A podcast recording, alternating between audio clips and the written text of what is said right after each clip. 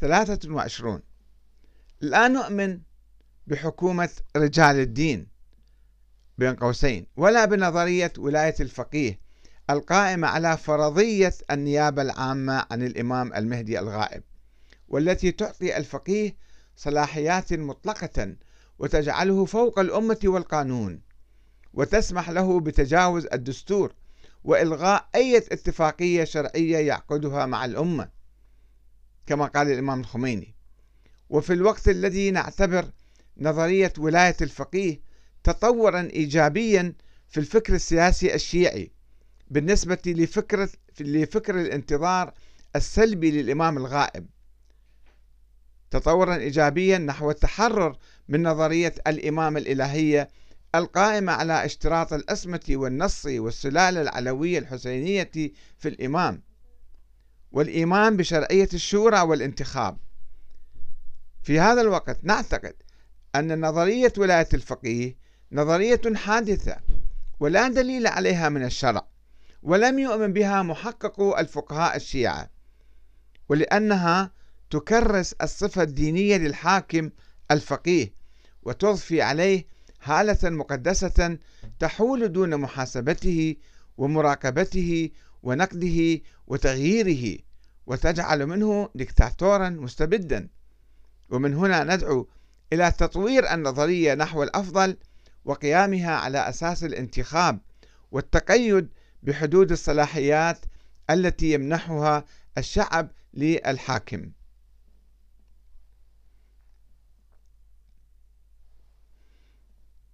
أربعة وعشرون. نؤمن بالانفتاح على المذاهب الإسلامية الأخرى. واحترام اجتهاداتها. وندعو إلى مزيد من عمليات الاجتهاد المشتركة بين السنة والشيعة والعودة إلى القرآن الكريم واعتباره المصدر التشريعي الأول والأعلى من جميع المصادر التشريعية الأخرى. 25 نحترم جميع المصادر الحديثية للشيعة والسنة ولكن نطالب بتنقية المصادر من الأحاديث الضعيفة المنسوبة للنبي الأكرم وخاصة الأحاديث المخالفة للقرآن والعقل والعلم. 26 ندعو إلى دمج المعاهد الدينية والحوزات العلمية السنية والشيعية من ناحية البرامج والطلاب والأساتذة وخلق بيئة وحدوية للحوار والمقارنة والتفكير الحر. 27 كما ندعو إلى الانفتاح الثقافي على الآخر وتوفير الحرية الإعلامية للجميع وعدم فرض الرقابة على أي منتج ثقافي مخالف. 28 نؤمن بوحدة العالم الإسلامي ونرفض التمييز الطائفي ونعمل من أجل تعزيز الوحدة الوطنية الداخلية في كل بلد والمشاركة السياسية بين جميع الطوائف على أساس المواطنة والحرية والعدالة والمساواة. 29 نؤمن بأن حل المشكلة الطائفية جذريا يكمن في قيام المؤسسات الدستورية والأنظمة الديمقراطية والتداول السلمي للسلطة والتي نعتقد أنها تحول دون انفجار الصراع بشكل عنيف. ولا تسمح باستيلاء العسكريين على السلطة بالقوة. ثلاثون ندعو إلى وقف الجدل الطائفي العقيم والامتناع عن القيام باستفزاز الآخرين من خلال التهجم على رموزهم وخاصة من الصحابة وأهل البيت وأئمة المذاهب. 31 ونحيي في هذه المناسبة مؤتمر النجف الأشرف التاريخي الذي عقد في شوال من عام 1156 هجرية الموافق لكانون الأول عام 1743 وضم مجموعة من كبار العلماء الشيعة والسنة من العربي والفرسي والتركي والأفغان وكان على رأسهم مفتي العراق السني الشيخ عبد الله السويدي ومفتي الأفغان الملا حمزة القلنجاني ومفتي إيران الملا باشي علي أكبر والمرجع الكربلائي السيد نصر الله الحائري. والذي أصدر بيانا موحدا من علماء السنة والشيعة يرفض فيه سب الصحابة واعترف فيه علماء أهل السنة بالشيعة وعبر فيه الجميع عن تسامحهم والتزامهم بحرية الاختلاف في بعض الفروع وتحريم دماء الفريقين المسلمين أو المسلمين عموما يعني من أمة محمد صلى الله عليه وآله وسلم. وذلك في ظل آه، قيادة وإشراف الملك الإيراني نادر شاه.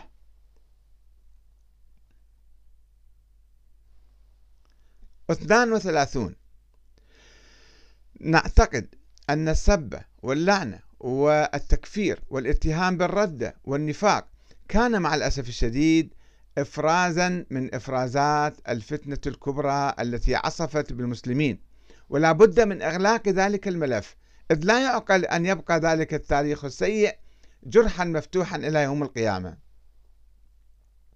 33 ولا بد من طي صفحة الماضي وعدم الغوص كثيرا في أحداث التاريخ السحيق إلا من أجل أخذ العبرة فقط.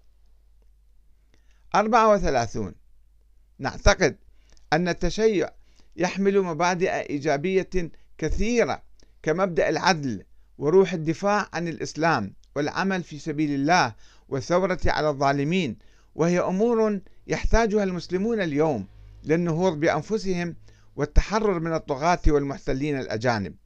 ولكننا نرفض الجدل حول نظرية الإمامة الإلهية المثالية الخيالية التي لا وجود لها اليوم. ودعوى النص على الأئمة من الله لأنه بحث عقيم وبلا فائدة عملية ويضر أكثر مما ينفع ويجر إلى ما لا تحمد عقباه وقد يثير مشاعر الآخرين ويؤلب المسلمين بعضهم ضد بعض.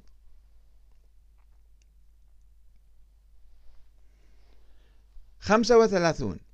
نعتقد بوجوب الزكاة وندعو إلى العمل بها وإلى عدم التفريق بين السني والشيعي في دفع الزكاة لأن الله تعالى لم يحدد دفعها لأهل دين معين بل فرضها لصالح الفقراء من البشر.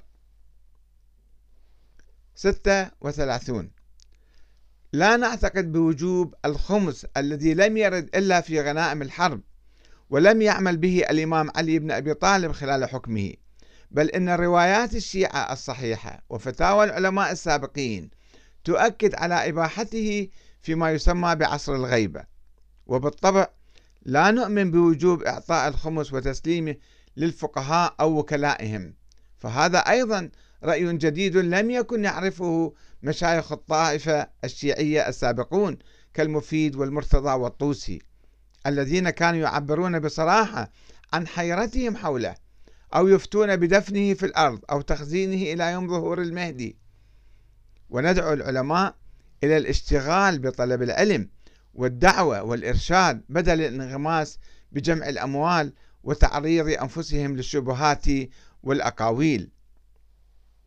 37 ندعو إلى تنظيم التبرعات المالية في جمعيات خيرية تغطي المشاريع الاجتماعية والثقافية ومنها رعاية المساجد والمدارس الدينية وعلماء الدين وتخضع للمحاسبة والرقابة وتلتزم بالشفافية ونشر كشوف تفصيلية بحساباتها وميزانياتها.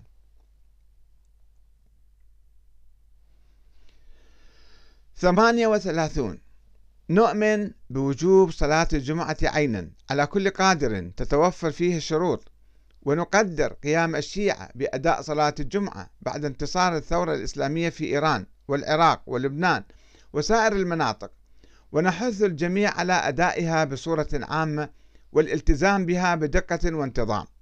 ونعتبر صلاة الجمعة مناسبة عظيمة للحث على التقوى ومعرفة الله تعالى وليست مناسبة سياسية للدعاء للظالمين وتبرير أفعالهم.